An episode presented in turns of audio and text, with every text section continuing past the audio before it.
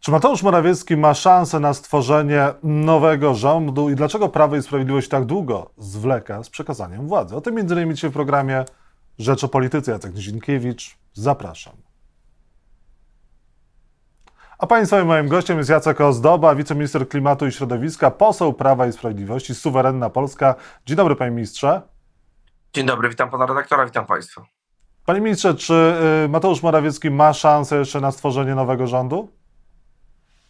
Szansę, no, to jest pojęcie tak dość, można powiedzieć, bardzo mm, dyplomatycznie określając, dlatego że arytmetyka jest nieubłagana, ale oczywiście próba jest podjęta i tradycja konstytucyjna wynikająca z tego, że wygrywało, wygrało Prawo i Sprawiedliwość i to jest największe ugrupowanie. Pytania o zdolności koalicyjne, które są wątpliwe, no, ale jednak próba jest podjęta. A czy pan, politycy suwerennej Polski będą, wejdą do tego rządu, czy też zgłoszą się jako kandydaci na poszczególnych ministrów, czy też już są po jakichś rozmowach z Mateuszem Morawieckim? Być może ktoś inny niż e, najbliższe mi grono, nic mi nie wiadomo, żebyśmy wchodzili do rządu. Być może wczoraj były na przykład po południu takie rozmowy, ale na stan, e, no można powiedzieć, poranny nie miałem żadnej takiej informacji, aby rzeczywiście taka propozycja padła. E, no ale poczekajmy jeszcze trochę do poniedziałku czasu. Na piątek, e, godzinę 9.21 wiemy, że Jacek Ozdoba do nowego rządu Mateusza Morawieckiego, Morawieckiego nie wejdzie.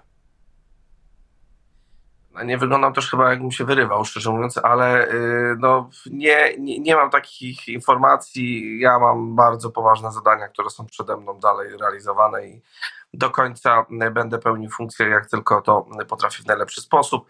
A następcy oczywiście przekażę, niezależnie od tego, kto to będzie, pełen kompleksową wiedzę, bo widzę, że braki w edukacji po stronie opozycji są gigantyczne. Wczorajszy materiał faktów jest przekłamany e, i dzisiaj będę rozmawiał z przedsiębiorcami, ponieważ jest zapowiedź wstrzymania produkcji, e, na przykład w przypadku importu cynkoponośnych surowców e, rozumianych jako śmieci, ale jak ktoś nie potrafi odróżnić podstawowych rzeczy, to może najpierw się wyedukuje, a później zajmuje tym, jakie ma plany ministerialne.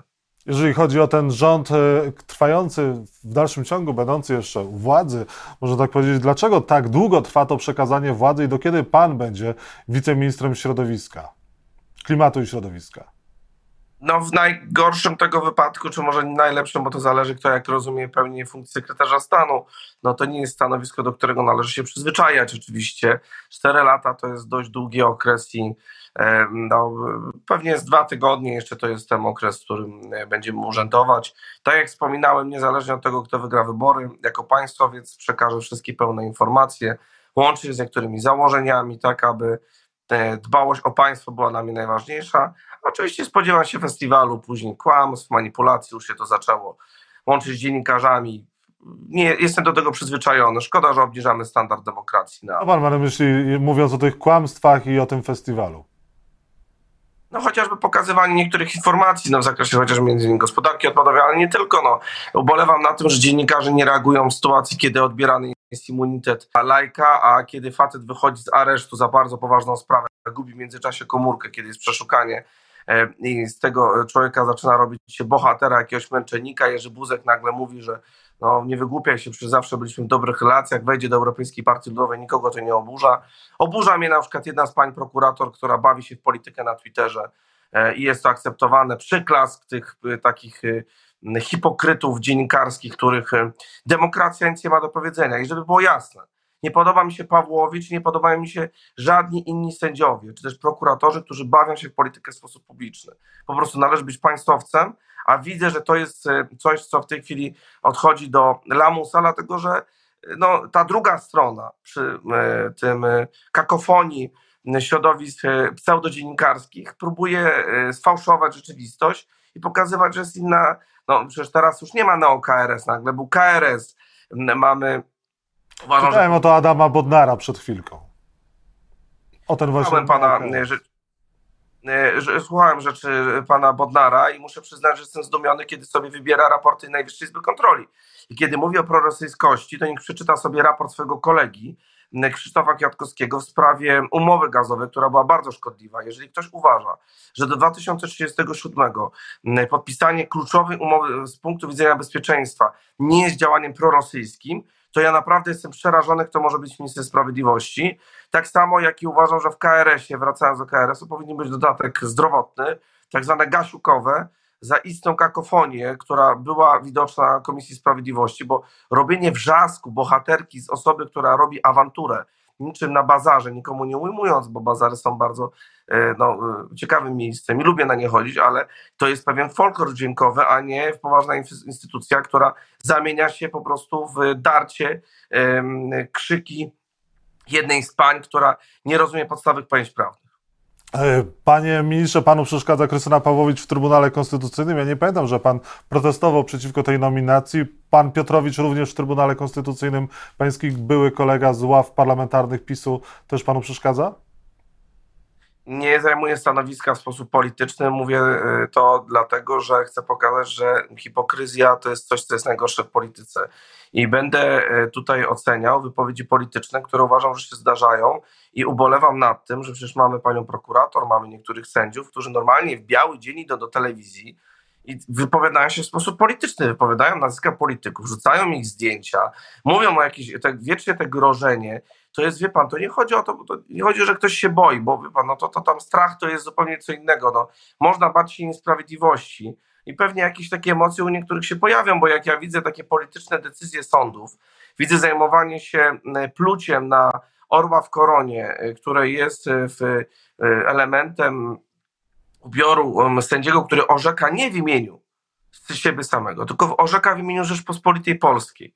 Ja oczekuję od tych ludzi, żeby się naprawdę obudzili, bo jeżeli ktoś się kieruje zemstą, ośmioma gwiazdkami, no to jest naprawdę coś, co zagraża demokracji i to jest coś, co jest naprawdę dzisiaj niepokojące. I wie pan, czasami jak patrzę na tą politykę, która jest oczywiście niesprawiedliwa i zawsze taka polityka była, ale kiedy widzę, że bohaterami stają się ludzie, e, co do których poziomu standardów e, demokracji, e, transparentności, no mam no, wątpliwości, albo kiedy słyszę, że marszałek Hołownia mówi, że Izba nie będzie miejscem dla przestępców, a są ludzie, którzy ukrywali się przed polskim wymiarem sprawiedliwości, albo dodatkowych nie było procedur zweryfikowania pana Karpińskiego, to ja uważam, że ja trzymam kciuki za każdego, kto jest na ważnym stanowisku, również za pana Hołowni. I mam nadzieję, że on zmieni ten standard, bo jak na razie ta decyzja nie była najlepszą.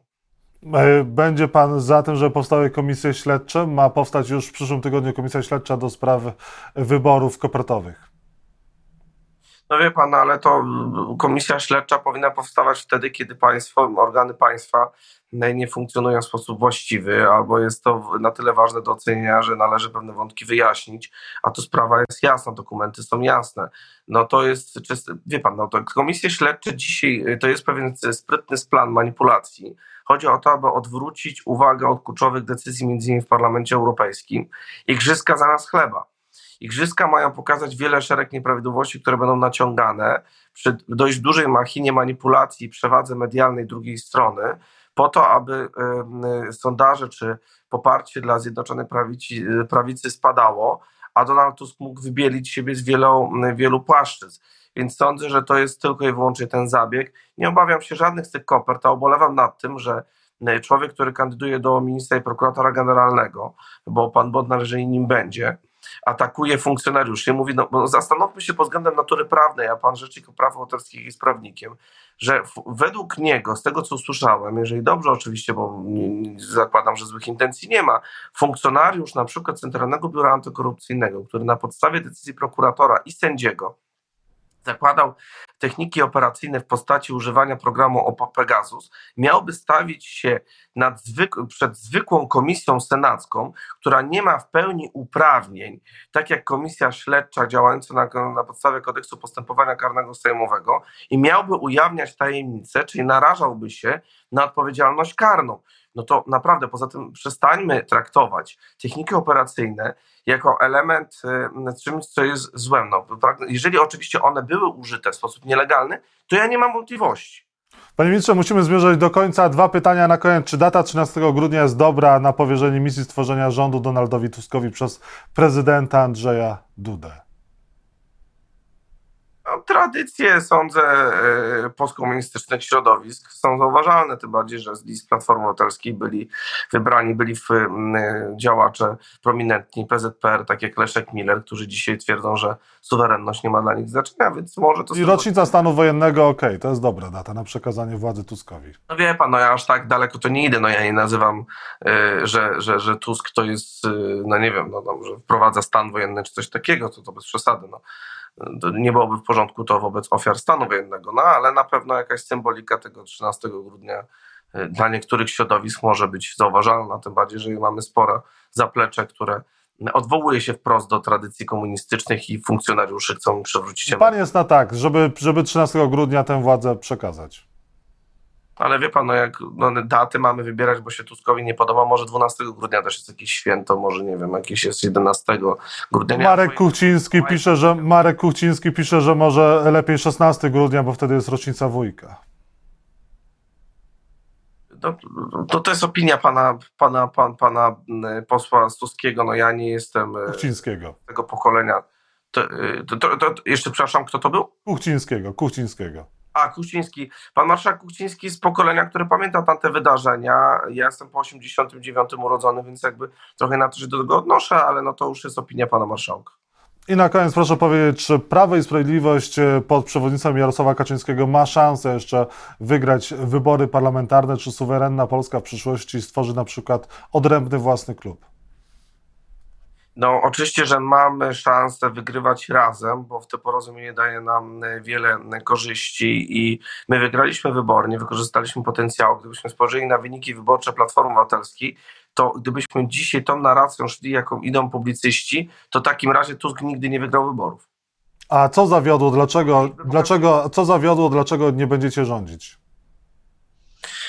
No ja wskazuję jedną rzecz, którą słyszałem od obywateli. My przeceniamy naszą rolę, panie redaktorze. Nie chciałbym pana dobijać piątkowo, broń Boże i siebie, ale ludzie są zainteresowani trochę czymś innym i sądzę, że składka zdrowotna była bardzo dużym błędem i ona była słyszalna. Wie pan, to ja słyszałem to od wielu przedsiębiorców, którzy mówili, my na was normalnie głosowaliśmy, ale ta składka zdrowotna, te kwoty, te, te, te obciążenie, które było, jest dla mnie nie do zaakceptowania, dlatego dałem szansę komu innemu no na pewno czerwoną kartkę wyborcy pokazali lewicy, to też jest ciekawym elementem e, tych wyborów, ale co wracając do Zjednoczonej Prawicy, no zawsze jest jakiś błąd, składka zdrowotna by była, emocje po drugiej stronie, osiem gwiazdek, propaganda, przewaga medialna i co jeszcze ciekawe, na pewno należy zwrócić uwagę na brak zdolności koalicyjnej, bo wynik jest całkiem niezły, jest dobrym wynikiem wyborczym.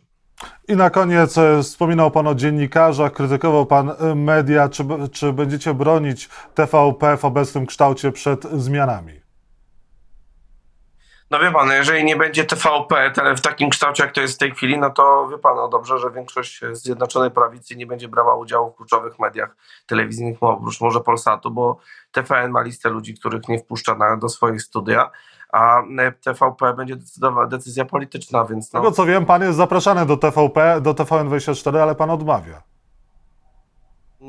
Nie jest to prawdą, bardzo rzadko i tylko do jednego programu, który e, zdarza się raz na 3-4 miesiące, ale do kluczowych programów, które byłem wcześniej zapraszany, słyszałem od wydawców, że jest lista, że jest to zakazane, abym przychodził i też moi koledzy. Suwerenna Polska w statystykach nie chodzi praktycznie w ogóle do. TVP powinna istnieć w takim kształcie i wy będziecie bronić TVP przed zmianami.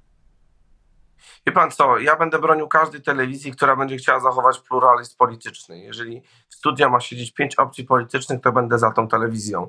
A jeżeli mają siedzieć opozycja z opozycją, dziennikarz z opozycji, to dla demokracji sądzę, że to nie jest najlepsze wyjście. Jacek Ozdoba, Suwerenna Polska, poseł Prawa i Sprawiedliwości, wciąż jeszcze wiceminister klimatu i środowiska, był Państwa i moim gościem. Dziękuję za rozmowę. Dziękuję.